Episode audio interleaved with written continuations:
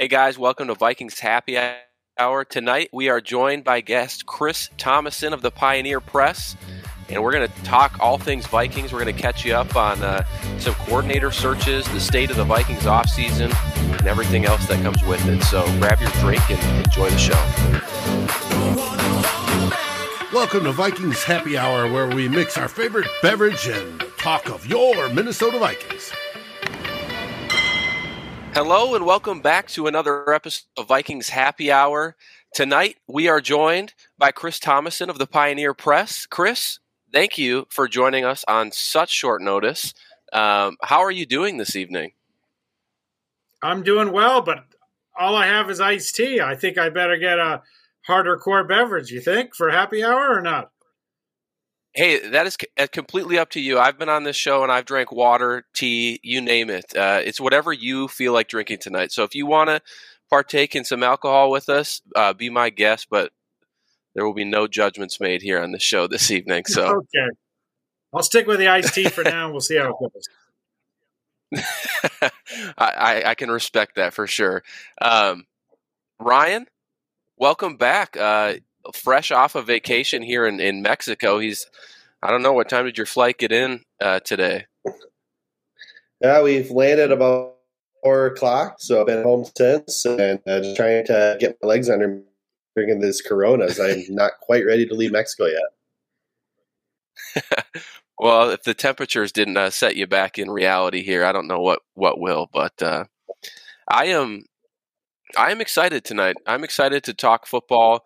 Uh, especially with you, Chris. I mean, I think that you've kind of like built a name for yourself out on Twitter, um, just with your reporting style, your your tenacious uh, journalism. I, I, think it's it's very respectable. I appreciate it, um, and I and I know a lot of other people do.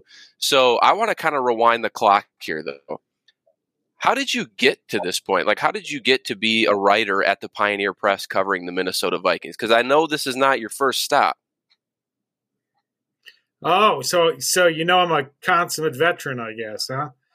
Uh, so, okay, wow, you my whole career.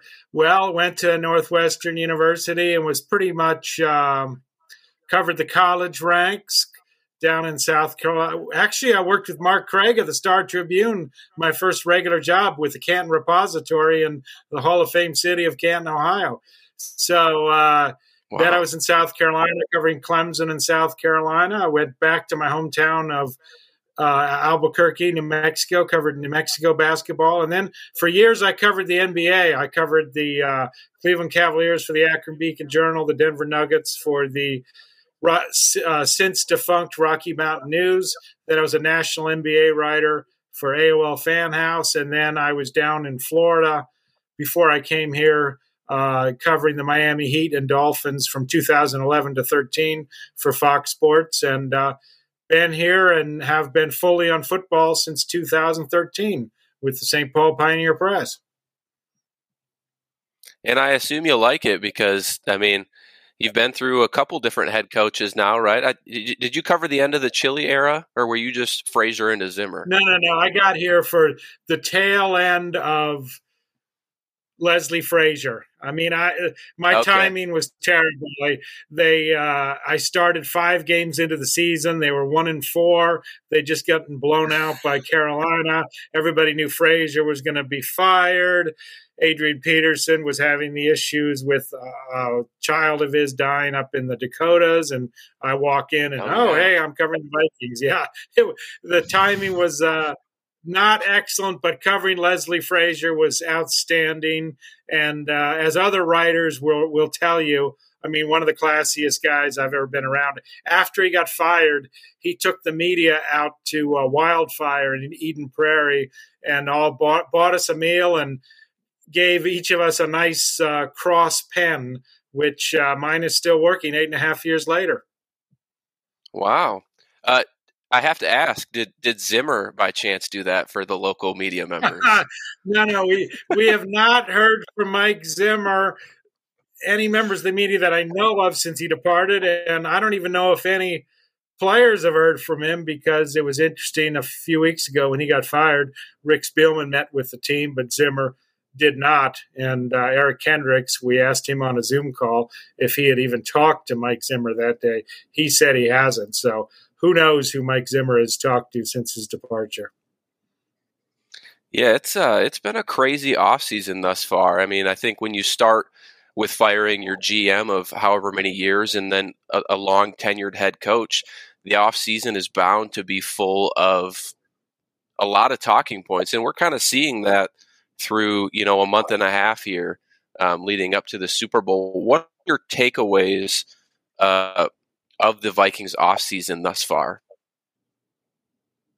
Well, I think they got a good one in Kwesi Adofo-Mensah as general manager. I mean, all the reviews are excellent. He's a bright, personable guy.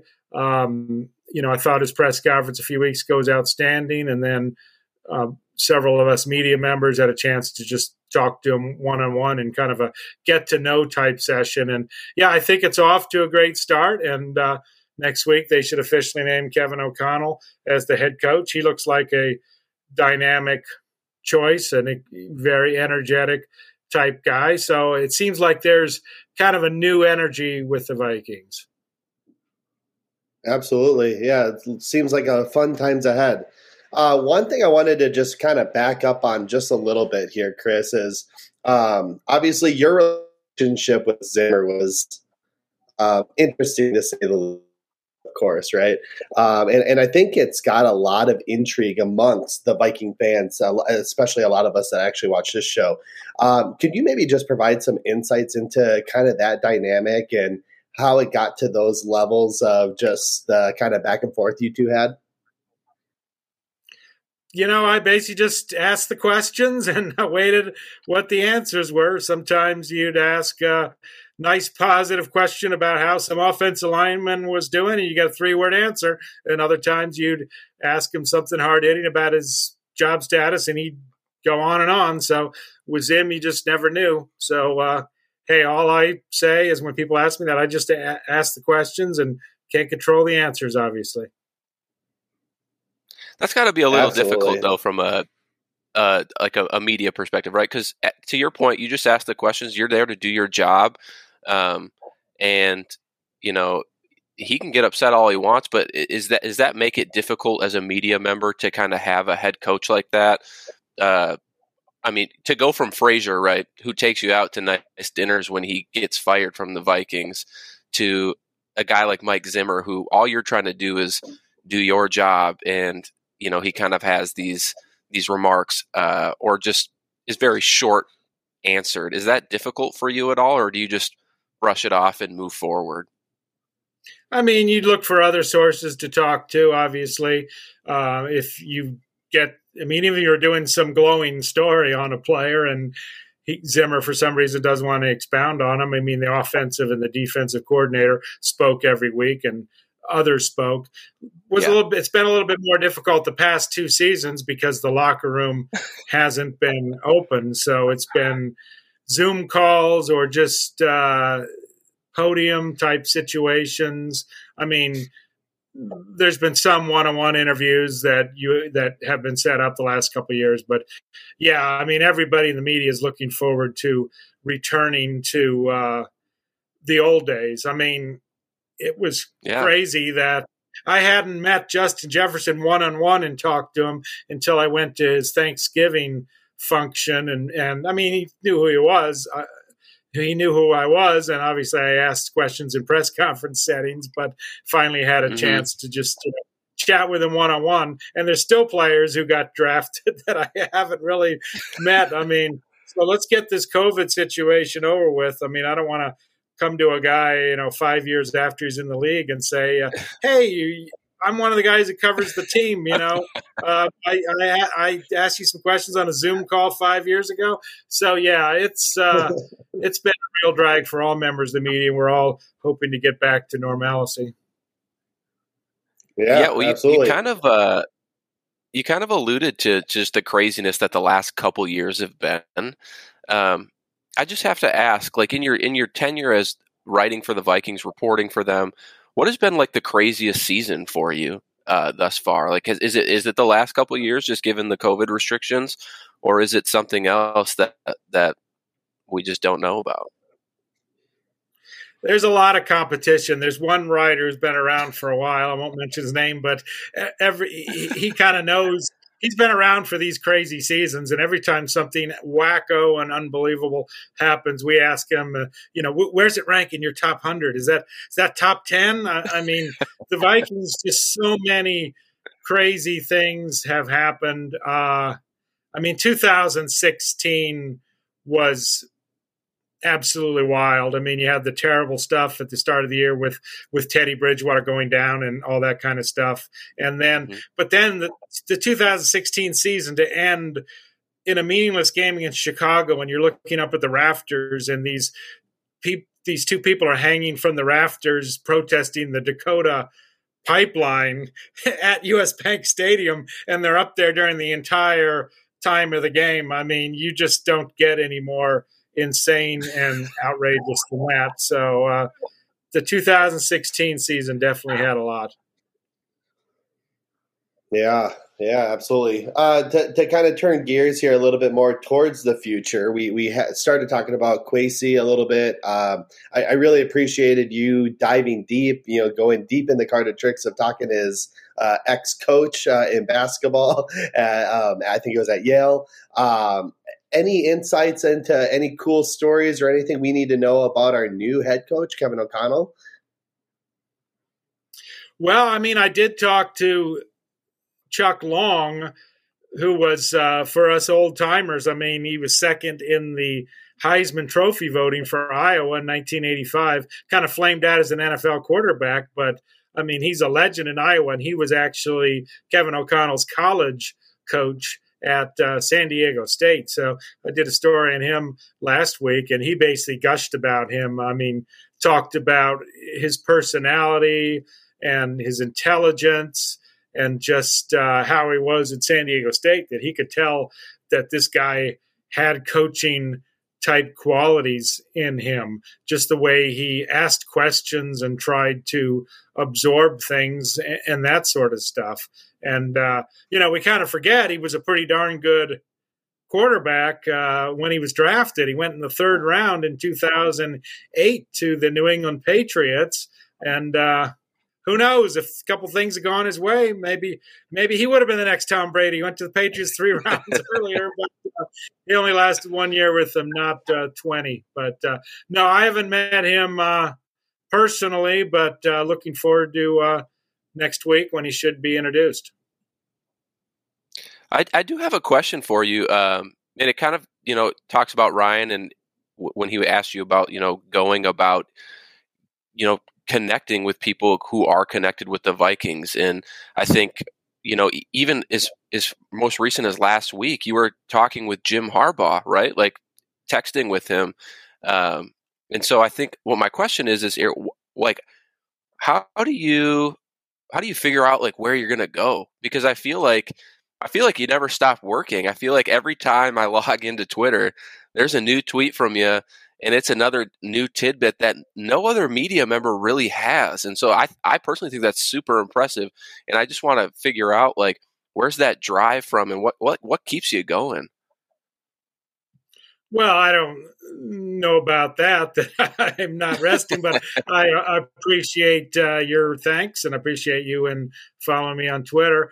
But uh, yeah, I mean, I just try to cover what bases I can. I mean, I fortunately was able to get hold of Jim Harbaugh's phone number last week and talked to him for a minute and a half didn't get much out of him, but uh, he was a pretty nice guy for a minute and a half. You know, you he, I, would never talked to him before. I didn't know him, so that was kind of cool. And then uh, tried calling him after he was out of the running for the coach, and you know, I left a voicemail and sent him a text, and I didn't expect to hear back. And then he kind of sends me a text just about how much admiration that he has for Adofo-Mensah and saying the Vikings are a first class organization. So, you know, hey, it's just putting out the feelers. So, you know, you make a hundred phone calls and maybe oh, you know to people you don't expect to get back from, and you hear back from one of them. That's one more than zero, I guess.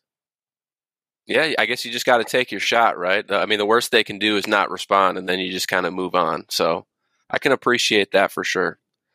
Um, I don't know if you've heard about our show or not.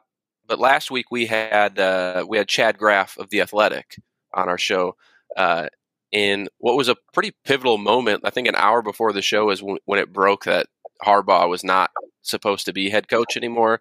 We're shifting gears to O'Connell, but uh, one thing he was able to provide a week ago, which is kind of breaking news today, is the fact that uh, defensive coordinator Ed is it Donatell? Is that is that how you pronounce his last name? Yeah, I think you got it. Yeah, is emerging as the favorite uh, for defensive coordinator for the Vikings under O'Connell. Do you have any news there uh, or any info that you can share with us how that search is going, um, along with any of the other openings on on the Vikings coaching staffs? I know we lost Ryan Ficken to the to the San Diego Chargers, amongst some some other positional coaches as well.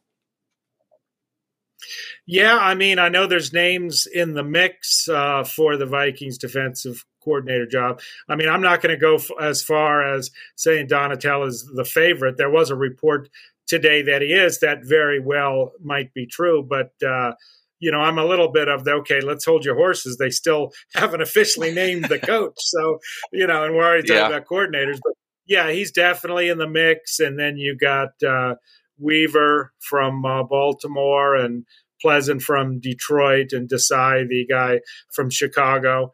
Uh, so those are some of the names that are in the mix. And any of them that's more of a favorite over the other, I mean, I'm not going to profess to say that, but offensive coordinator, I was talking to some folks yesterday, and I think that, you know, Wes Phillips of the Rams is definitely for offense coordinator a name to keep an eye on. I mean, I had some people telling me that O'Connell, even before he got the Vikings job and he was a candidate for other players, wanted to take him to whatever job he got as his offensive coordinator. But I think the key there is that uh, he could be a guy that replaces uh, O'Connell on the Rams. So if you're Wes Phillips and you have both job opportunities, to replace the Rams, potentially a Super Bowl champion, or to uproot and move to Minnesota. I mean, maybe you take the the Rams over the Vikings. So that'll be kind of interesting to see if he has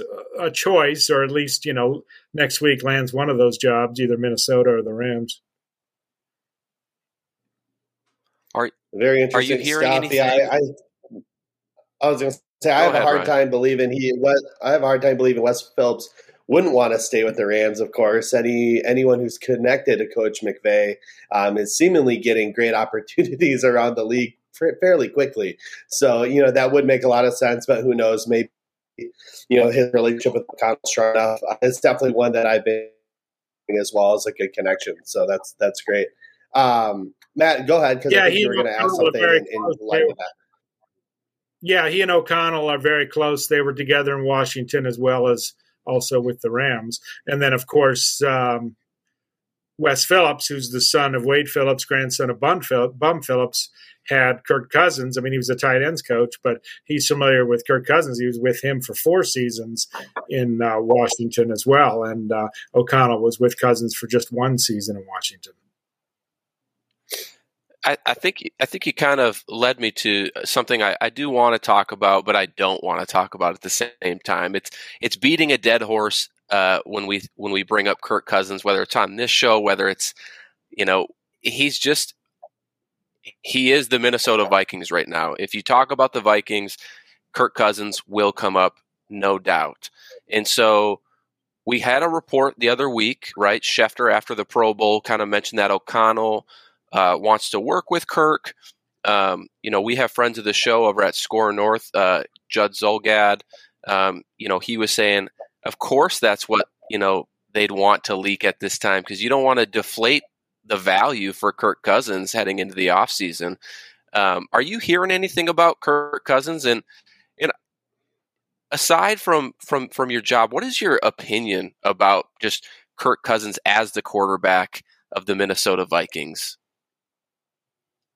Well, I think you know, you know, you kind of know what you're going to get from Kirk Cousins. I mean, Kirk Cousins is Kirk Cousins. I mean, I find a little bit mystifying though. I mean, you look at you look at his numbers in his career, and if you covered up his one lost record, you'd be surprised to see that he's a 500 quarterback, and it, it seemingly doesn't matter what happens or what he does. I mean, he's always a 500 quarterback. But, you know, it's going to be interesting to see if he's willing to work with them at all. I mean, I asked Kirk in his last press conference after the Chicago finale if, you know, I said, well, you take up 21.6% of the salary cap potentially next year. You willing to do anything about your salary? And that sort of thing and what do you think of your future and he in his quotes kind of left open the possibility that hey he doesn't know what the number was but the way he said it he kind of sounded like he might be willing to work with the vikings and of course that was before he knew O'Connell, who we worked with in Washington, was going to be the coach. And uh, I haven't seen Kirk Cousins comment yet on O'Connell specifically. I know Dalvin Cook last week and spoke to NFL Network and said he was talking to Kirk Cousins and Kirk was really speaking up. O'Connell just talking about the energy he brings and and how much Kirk liked him. So, you know, the bottom line is if Kirk Cousins is not the quarterback, who is? I mean, there's nobody in house that's realistic option to start next season. Kellen Mond's not ready. The draft isn't a great one for quarterback. So anybody you potentially took at 12 could even be a crapshoot. And uh, so if they're going to move on from Kirk Cousins, who has the $45 million cap number, 35 million guaranteed, I mean, you've got to either get a quarterback back in a deal that you think is fairly solid and is at worst a bridge quarterback, or you've got to know that there's a guy in free agency that boom, you you can get right away. You trade Cousins and then sign this guy. So I mean, until there's a realistic look at what the other options are for the Vikings, I mean, who's going to replace Kirk Cousins? It's it's kind of hard to say they're definitely going to trade him until there's a potentially realistic option as his replacement. Yeah, and there's yeah, a lot of rumors out there that like Stefanski is, you know, potentially interested in reuniting, uh, and then of course there's some obvious needs around the league that that you know could you know bring Kirk in and, and help a team who's ready to roll right now. What we do know is that we just can't carry that $45 million hit into next year with our cap situation as it is today. So there's a lot of uncertainty there that I'm sure you're thirsting for more clarity on as a reporter for the team. Um, I do want to quick jump to uh, one of the fan questions here. We had a couple of people who are asking some questions in the chat. We usually like to give them some love. Uh, Dan Henneman here had mentioned, you know, what's your best Sid Hartman story? So we're kind of going away from the Vikings a bit. I'm sure there's a little real it's probably a Vikings related um, story. Uh, any any insights on Sid Hartman and and you know uh, interactions with him that maybe uh, come to mind for you? Maybe not a great personal one, but I would say historically, I mean, you look back at film from you know Super Bowl eight or even a Super Bowl that the Vikings weren't in, and then you see the footage of the announcer's talking to the winning coach or something, and there's Sid Hartman lurking in the background trying to, you know, put his mic in. I mean, it, there's almost a Forrest Gump quality that he had that he was like everywhere, you know, especially in football. I mean, you know, some big game, and there was Sid Hartman kind of uh, squeezing in to uh, try to get the quote or, uh, you know, knowing some guy or something along those lines. So that's probably my greatest memory when I think of him versus maybe um, you know anything specific alongside him because I certainly knew of Sid Hartman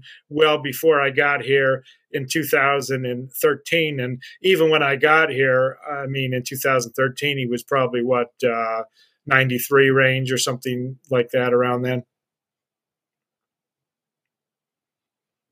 It, he, uh, was a legend, that's for sure. Yeah, and, and I was going to say, Ryan, you know, you, you, make that a tough transition because it's, it's it's tough to to pivot off of a legend like Sid Hartman here. So, uh, uh, apologize for just the brutal uh, transition here, but uh, uh, I I do want to uh, talk to you because because you've been in the media for a long time, Chris, and um, you, you have have a lot of fun stories What is what is maybe one of the the craziest stories that that you've had or you've maybe discovered when when trying to you know dig in on some background for whether it's Vikings players or coaches or hell, you said you you covered the Denver Nuggets. Uh, I, I, assume that was back in the Allen Iverson days. Uh, so maybe there's some some stories there too. Well, I don't know if it's a crazy story, but I'll mention Allen Iverson. I mean, he was uh, just actually a joy to cover. I mean, he had oh, all these fun. problems and he had all these problems in Philadelphia and afterward, but in the two years he was in Denver, I mean, he was great. And I would say to people, God, I, we must have been bad reporters. He he didn't do anything wrong then, and they would say, no, he loved Denver. And I remember just a couple times in the parking lot, I would follow uh, Allen Iverson out, and he would just go on and on, and I would have to end the interview versus him. You know, if you're talking to someone, usually they end the interview, especially a big star, and I'd be kind of like after 20 minutes, okay, Allen, gotta go. So uh, you know, yeah, it was it was absolutely uh, great covering him, but uh, you know, crazy stories. I remember uh, once uh, somebody out of the blue when I was a national NBA writer for AOL uh, Fan House had sent me something to the effect that Derrick Favors, the guy who was, I think, the number two pick in the NBA draft, he's still playing, was his son. And Derrick Favors didn't even know who his father was and this guy provided me all this documentation this guy had he had played for st louis university or something along those lines and he gave me all this evidence and all of this stuff and i went on some like stakeout mission to uh, the draft camp in orlando and basically tracked down Derrick Favors and basically told him who his father was, which he didn't even really know. And I mean, that was just just a, a crazy story. And he talked a little bit about it, that and that sort of thing. Wow. And, you know, last I heard, we were going to try to uh, develop some sort of relationship, but uh, that was kind of wacko when someone just emails you because I had written a feature on Derrick Favors when he was in college and about how he was hoping to be the number one pick in the draft, and then when somebody just emails you out of the blue saying that, "Oh, I'm Derrick Favors' father," and you know he, they he had been separated from his mom at a super young age, and it proved to be accurate. Well, Chris, I think that if uh, if if you want to stop writing, maybe you could have a daytime TV show where you just connect, you know, people with their with their mothers and fathers. You just have anonymous submissions, and uh, you can just pursue that path if you kind of want. Yeah, maybe we'll get some interesting emails after this particular session, hearing that story. But uh, yeah, that was a crazy one that popped into my mind. Well, and you have uh, some good feel good ones here, and then and then of course you know we we see here on Twitter and whatnot that there's some scuffs that kind of happen, right? Bashaud Breeland is probably the most recent one where seems like he kind of came at you for something you had said, and I think other players have done in the past.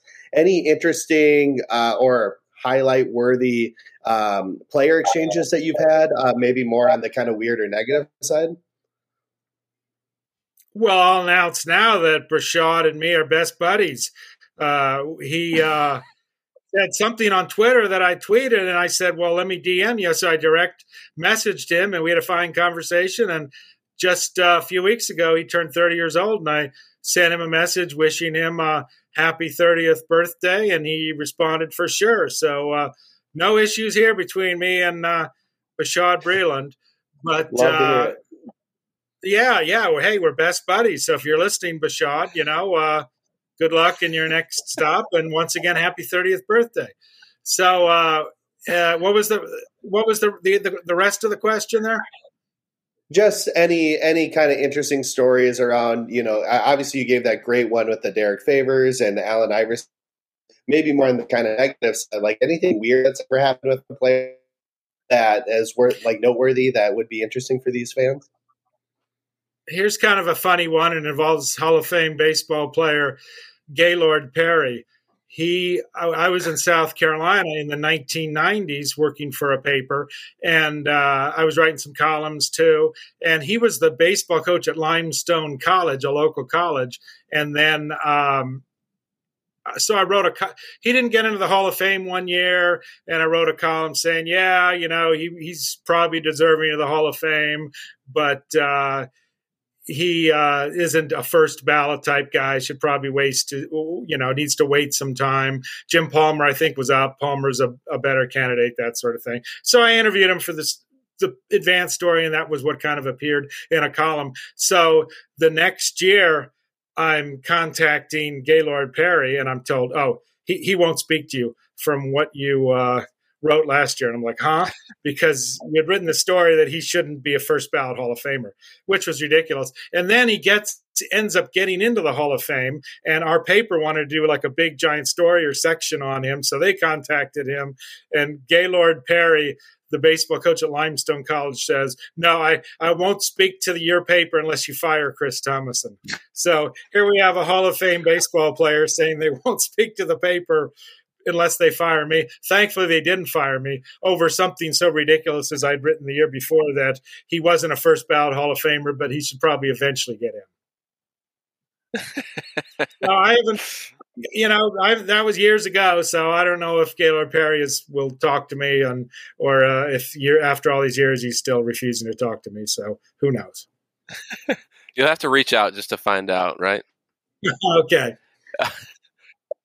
um, I feel like we could talk stories with you for a long time, but I do want to get like your personal opinion just on the Vikings in general right now, uh, in kind of moving forward. We've talked about Kirk, we've talked about O'Connell, uh, we've talked about uh, uh, Adofo-Mensah as well.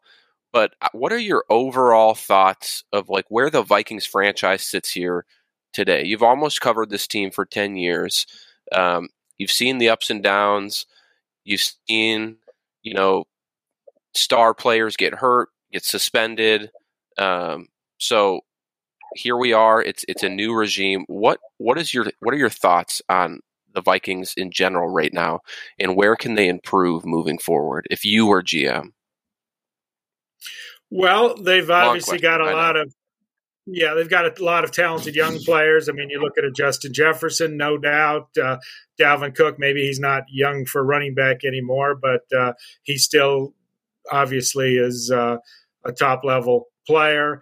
Uh, they're kind of in between in that weird stage. I mean, some people are saying, oh, they need a rebuild, they need to start over, but I don't think the Wilfs are going to a total rebuild. I mean, Mark Wilf pretty much said when he fired uh, Zimmer and uh, Rick Spielman on that day that this isn't a total rebuild, and and I believe him there. But then by the same token, in, unless you do something with Cousins, and if you did something with Cousins, that might be rebuilding.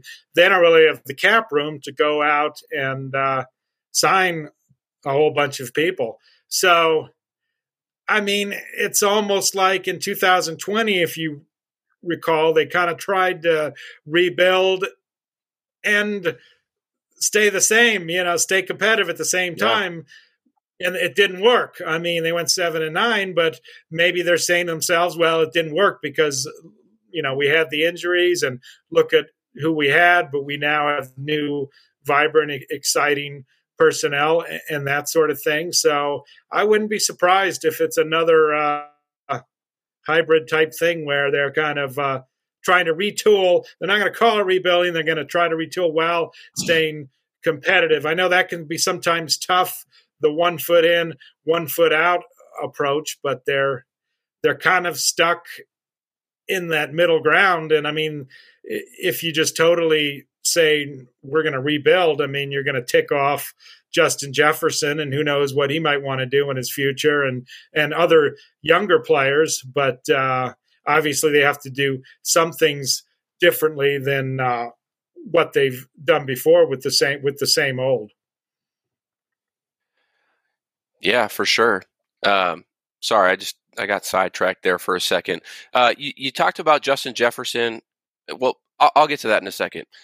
The the Wilfs. Um, to your point, they, they mentioned that they, they don't really want to rebuild. They they, they kind of want to somewhat remain competitive, right? They don't want to call it a rebuild. It's a lot easier to do when there's a seventh seed added to the NFL playoffs, right? We I think we saw Philadelphia uh, make the playoffs this year. San Francisco, uh, they do have an elite defense, but uh, they did make they, they, they, get did get hot at the right moment to kind of make that point. Do you think that hurts or helps the Vikings in 2022? Because I feel like they need to be definitive in their approach and they can't be like the one foot in, one foot out, like you mentioned.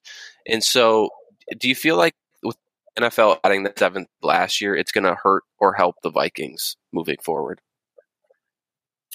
Well, if you think about it, I mean, look how close they were to making the, the playoffs this past season. I mean, they technically finished one game out. I mean, if Philadelphia had something to play for in the last game, you know, might, that might have been different and it wouldn't have been a one game situation. But you just reverse the outcome of the Detroit game, which they gave away, and the Dallas game, which they they should have won. And I mean, j- two games you reverse, and they're all of a sudden ten and seven. And I think the Wilfs mm-hmm. are thinking that way. I mean, I'm not saying necessarily that one foot in and one foot out is like the best approach. I mean, that doesn't sell tickets like, hey, we're going to kind of half rebuild and half stay good. But I think they're kind of they're kind of in that spot where you're almost have to, in a ways, do that because they have enough talent that to just tear it down. I don't know if that makes sense. And then you alienate some of your young players if you're just going to be losing, and then you might end up losing them. But then again, some of the veterans are old and, and that sort of thing. So it seems uh, difficult that they're going to improve a lot from an 89 record. But when you hire a new GM and a new coach, I mean, they're seeing things in these people, or else they wouldn't have hired them. And putting yourself in the shoes of the Wilfs, they might be saying, well, look at this Kevin O'Connell. This guy is the next Sean McVay, the next uh, Zac Taylor. I mean, you interject him with this offense and the same cast as when 8 and 9 would have gone 11 and 6. I mean, that might be what they're saying. And I'm sure they're going to put a lot of conviction into their new head coach. Yeah, well, again, the the issue here though is that we, we aren't rolling back the same team, right? We're I think 15 million under or over the cap right now, with four starters leaving on defense. You know, either in, in a nickel setting or in a base setting. Um, and we still don't have an answer at center or guard, and and we have no money. So of course, yes, you can extend Kirk, you can restructure um, Hunter, you know, maybe cut Pierce or restructure that deal. Um, but there's still going to be a lot of holes with little to no money. So, any direction you're thinking of how they maybe, uh, if they do elect to do that, um, how they would go about trying to field a, a competitive team? Because we don't have replacements on the roster that are starter level at those positions. Well, they're going to have to make some hard decisions on some of their veterans. I mean, you brought up Danielle Hunter. He's due an $18 million roster bonus on the fifth day of the new league year in March. I believe it's March 6th, uh, you know, around March 16th range, the new league year starts. So March 20th, I guess, would be the fifth day. I mean, you can't just pay Danielle Hunter, who's paid, played seven games in the last two years. Oh, here's his check for 18 million. You know, hopefully you'll be uh, look good and be healthy next year. So really, there's probably, I mean, you have to either renegotiate with him. You have to. Uh, you could take the 18 million and divide it up among four years, and then uh, that's a 13.5 million dollar cap savings. Or you just bite the bullet and say, well, or you try to trade him, or you just cut him, and boom, you save 18 million. So they're going to have to make some very tough decisions on some high paid guys. Hunter's one. Uh, Harrison Smith's due eight million roster bonus, I believe, in the third day of the new league year. And it's important to note that I mean Spielman and Zimmer, who were very close to Harrison Smith, they're gone. So uh, Adofo-Mensah and O'Connell don't have that quote emotional attachment that Smith has. I mean, do you just move on from him. And you also look at Adam Thielen, who's got a crazy cap number. 16.9 um, million in that general vicinity and that's kind of a crazy i mean I think he's still productive, but he's your number two receiver, and that's a pretty crazy cap number for a number two receiver. You might have to make a hard decision regarding him. So I think it's going to start with, and of course Kirk Cousins, who he's who he's we've already talked about. It's going to start with making some hard decisions on some of those uh, huge uh, cap numbers. Yeah, and you brought up a good point, right? Like it's it's it's a new regime here and there's going to be a lot of of different perspectives on these guys because I think as we saw in the past, there were times when we think of people like, I mean, a Chad Beebe, for instance, um, who would always get brought back uh, because the coaching staff liked him. Uh, that's not necessarily the case anymore, and uh, to your point, maybe we see see some long tenured veterans that we're used to seeing on Sundays in purple no longer playing um, for our team. I know you did Harrison Smith, Adam Thielen. That's that's a good one I, I, I thought of. Um, you know, when you think of maybe Kevin O'Connell's personnel that he wants to implement, uh, as, as sad as it may be, maybe CJ Ham is a guy that might be on the outs. Uh, I think he's got. You could cut him for for pretty cheap and save about a million and a half in cap as well. So, uh, yeah, to your point, uh, it's it's it's going to be fun here coming coming in the in what two three weeks. But um, I, I want to get your takes, and I know we've taken up uh, a good portion of your night tonight, and I'm very appreciative of, of you hopping on. Um, I want to get a couple more of your takes. Uh, one being Justin Jefferson's comments today on Kirk Cousins. And it can be a simple yes or no answer, but are you buying what Justin Jefferson is saying about Kirk Cousins? Um, do you believe that he thinks Kirk is is his quarterback and he can win with him, or do you think that was more he was coached by you know the Vikings to to just say the correct thing and kind of move on? No, I believe him. I think he's pretty sincere. I think he's he's shown that. I mean, uh, if you remember after the the Rams game, I mean, he was pretty much talking about how the team didn't have any energy, and he was kind of questioning things happening down at the goal line. But that had more to do with coaching. I mean, I think he's an honest fellow. And his comments today really weren't that much different than what he said after the season finale against Chicago. He pretty much came out and spoke very well of Kirk Cousins and said he wouldn't have had all these yards or this kind of season without Kirk Cousins. So, yeah, I believe he's being sincere. And I mean, uh, the people who state that, oh, he doesn't have a good relationship with with Kirk Cousins, et cetera. A lot of that is based on just kind of his reactions in games when he's wide open or he's or on the sideline or anything like that. But I think that goes back to Justin Jefferson being exceedingly competitive. And it doesn't matter who the quarterback is.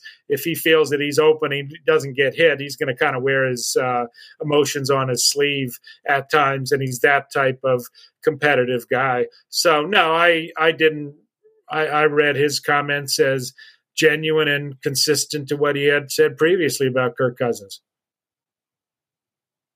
Fair enough. Yeah, and I think that's that's that's a fair assessment, right? I mean, we can't really read too much into these these comments in the off season, right? I mean, it's going to be a long off season. We're going to hear lots of things. Um, Justin Jefferson said he he liked Kirk Cousins, and uh, I think we just we just kind of roll with that. Uh, the other breaking news today for the Vikings, right? Um, I think uh, Mark Mike Garafolo from NFL Network reported it early this morning. But the Vikings hired uh, Ryan Grigson uh, for a senior role in the football personnel department. Um, so he's gonna he served alongside Kwesi, um, you know, before, but now he's he's going to be joining the Vikings. Any thoughts on that move? Um, do you have have you been doing some digging uh, on on some people that might know him or or have any insight to what type of person he is? Well, the Vikings announced that move today, so uh, that is an official move. No, I think it's uh, an excellent move. I mean, obviously, he's got 23 years experience in NFL front offices, a former general manager. He's comes from the personnel scouting type side, while uh, a lot of people have been saying, oh, Adofo-Mensah comes from the analytics side. How good is he on personnel? I mean, the people I've talked to said that that's not a fair rap and that he's been getting better and better with personnel, but it's something that he still is probably working to perfect. I mean, not coming from that side initially. I mean, not even being a football player growing up, but here now he has a right hand man in a former NFL general manager. And it sounds like there's no doubt that he's the guy who's going to be the potential number two guy. I mean, when, they come out with the staff directory, we'll have to see where he uh, is on the pecking order, but I don't think that's going to matter that much. This is a guy that uh, Adofo-Mensah worked for in the last two years in Cleveland, trusts him, and he's going to consult with him before making lots of key decisions. And uh, he's going to have that respected personnel guy in, in the front office. So there's no doubt it seems like a good move. It's great to hear. You know, I know there's a lot of chatter that maybe we'd bring in that Catherine Raiche, um, or or I think it was Brandon Brown, uh, to be as AGM, but to have somebody who's actually been there, done that, I think that's a great move for the team, and and hopefully he can bring that knowledge and expertise um, to help Kwesi uh, as he continues to develop as a GM. Um, in, in terms of the two new guys that we are bringing in, um, what has you most excited about the, the this combo of um, Adofo-Mensah and and uh, O'Connell? Um, O'Connell, just you hear about uh, McVay. It's true, calls the plays in Los Angeles, but O'Connell plays a key role in developing the game plans and and that sort of thing. And you just kind of look at the Rams. I mean, NFL Network had an interview with Justin Jefferson this past weekend, and Jefferson was saying that he'd been looking at the Rams offense and getting excited, and Cooper Kupp is like always open. So you just felt last year with the Klint Kubiak offense that, you know, there was so much more that they could have done with these great talent. I mean, Justin Jefferson, Pro Bowl receiver, Dalvin Cook, Pro Bowl running back, Adam Thielen before he got hurt, two time Pro Bowl receiver. Kirk Cousins, love him or hate him, he did just go to his third Pro Bowl. So you're thinking maybe more on offense. The Vikings could have been a lot more explosive. And Zimmer always had, okay, I'm a defensive coach. I'm a defense coach. I don't care if we win games four to two and that sort of thing. So they're kind of released from the shackles of that. And uh, hey, maybe the Vikings will be winning some 42 to 37 games this coming season.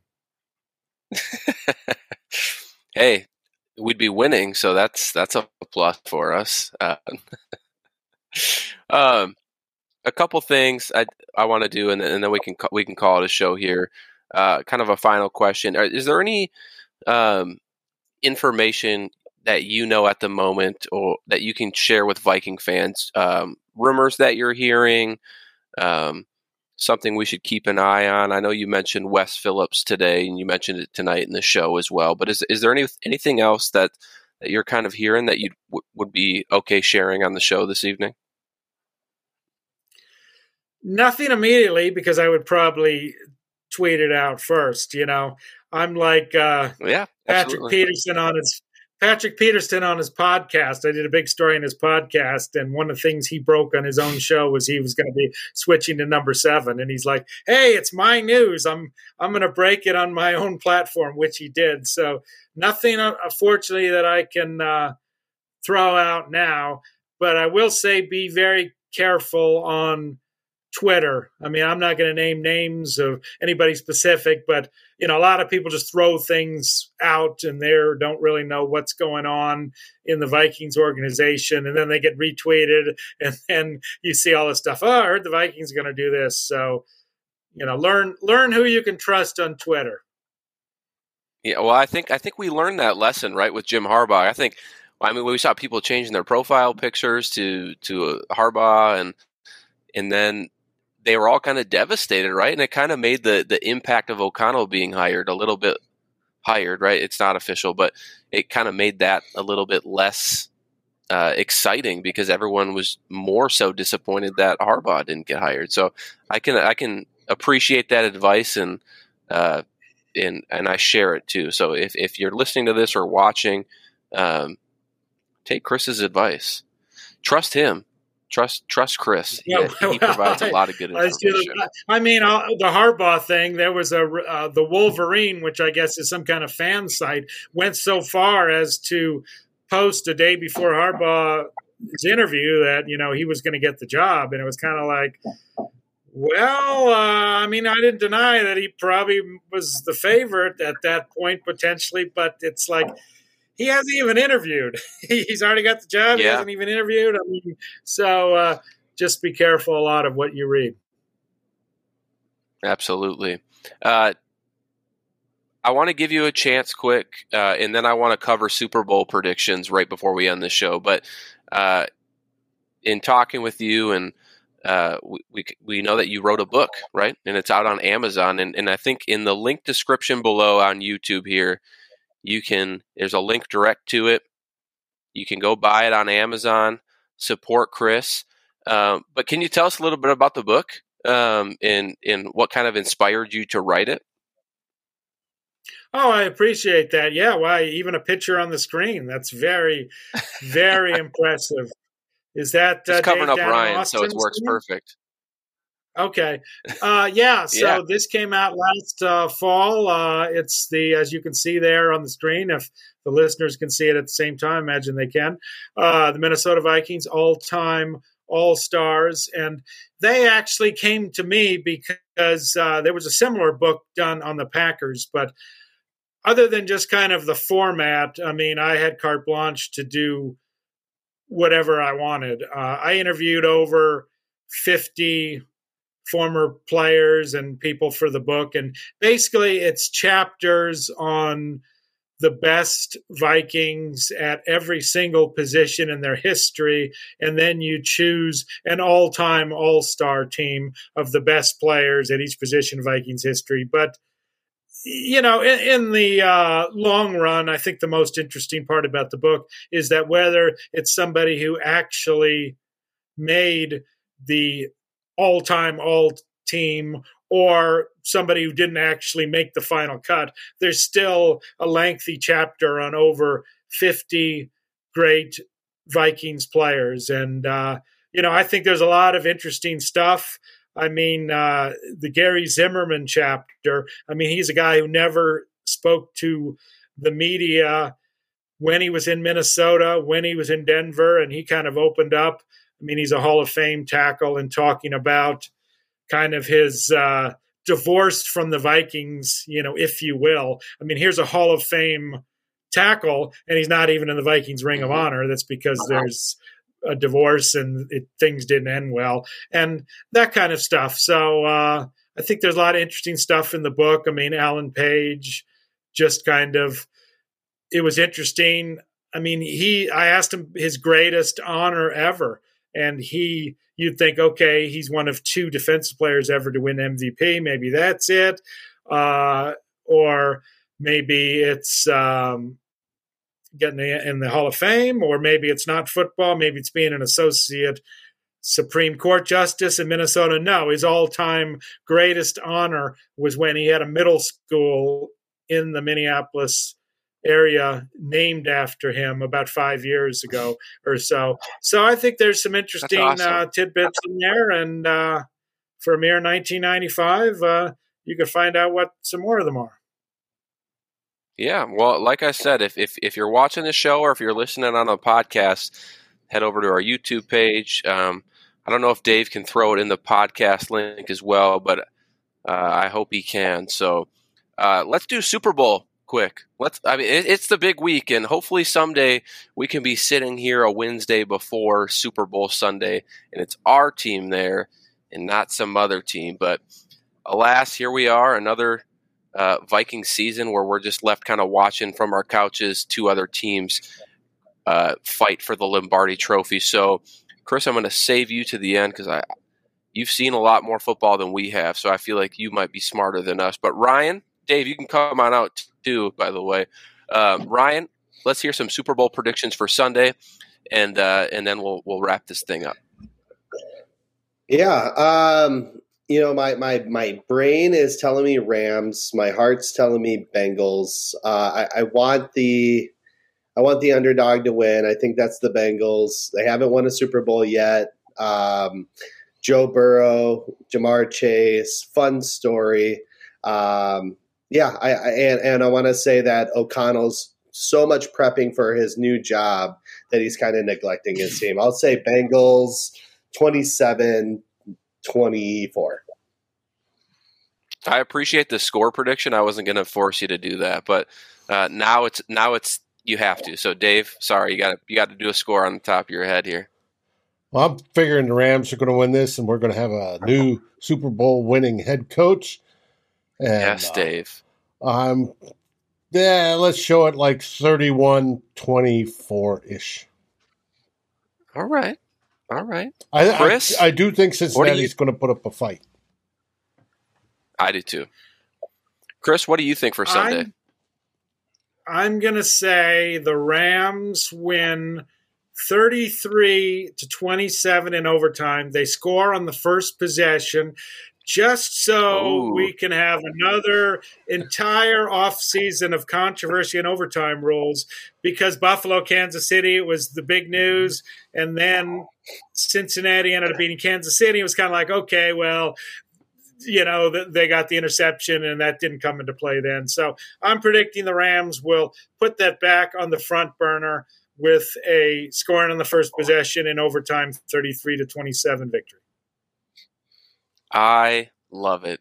I am on board with you guys. I, I'm choosing the Rams to win. Sorry, Ryan, uh, because I would like a Super Bowl winning head coach to be coming uh, to our team on Monday morning, and uh, hopefully, hopefully that happens. Uh, I want a close game. I want a high scoring game.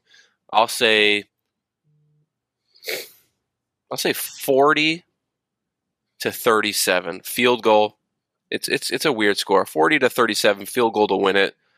Kevin O'Connell, Super Bowl winning head coach for the Minnesota Vikings moving forward. Um, Chris, thanks again for hopping on tonight. Really appreciate it. We got a long off season. We have a draft show coming up in April, which would love to have you on um, just to kind of get your perspective. We run second we start the draft all the way through draft weekend. So if, if that's something we can work out, I'll I'll hit you up on Twitter and, and we can coordinate something. Otherwise, we definitely have to get you back on this show. And uh, I, since you're just right down the road, right down by uh, Kirk Cousins and Mike Zimmer, uh, we can we can hopefully meet up. Uh, and I, I know there's some good breweries around there, so it, then we can have a drink, and you don't have to stick to your tea. If that sounds good to you. Okay, sounds fair. And if you ever get a chance or need, uh, I can send you up some green chilies from Hatch. okay. That might even be a better deal. Yeah. yes, it is. That is the better deal. That is the better deal. You don't want to hang out with me, but um, okay. for everybody, nah, just joking. for everybody that listened tonight or is listening tomorrow on the podcast, I appreciate that. If you haven't yet, head on over to our YouTube channel, hit that like and subscribe button. We're here every Wednesday night. Uh, next week, we have Will Ragatz from Sports Illustrated hopping on. Uh, Kevin O'Connell should be the head coach by that point officially.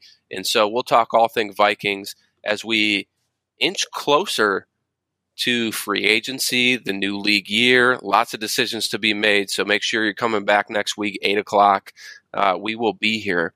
Um, I'm going to toss it to Dave to send us out if there's anything else, but uh, thank you guys. There's a couple things. First off, Chris, I put up the twincities.com Pioneer Press. That is where everybody can find your writings, is it not? That is indeed. Your graphics are excellent, sir. And also, tomorrow night, we weren't going to have Vikings hot takes because Eric's down in the Caicos getting his vitamin D and his vitamin C via fruity fruity drinks. But instead, we're going to have most likely a in the huddle, but a special one. We are having Flip Mozzie and we're having Jonas from Vikings Germany joining us Oh. for the show tomorrow night. It should be wild. We're going to talk anything and everything Vikings, especially what's happening in Europe and how they're viewing the whole situation. So it should be interesting. And then, of course, on Saturday, you have two old bloggers with myself and Darren. And until then, what do we say? Thanks, Chris. Thank you. Go Vikes. Go Vikings! Thank you for watching or listening. As always, if you like, subscribe, and ring the bell for notifications. And if you're listening to the podcast, please rate us on your favorite aggregator. Skol, everybody.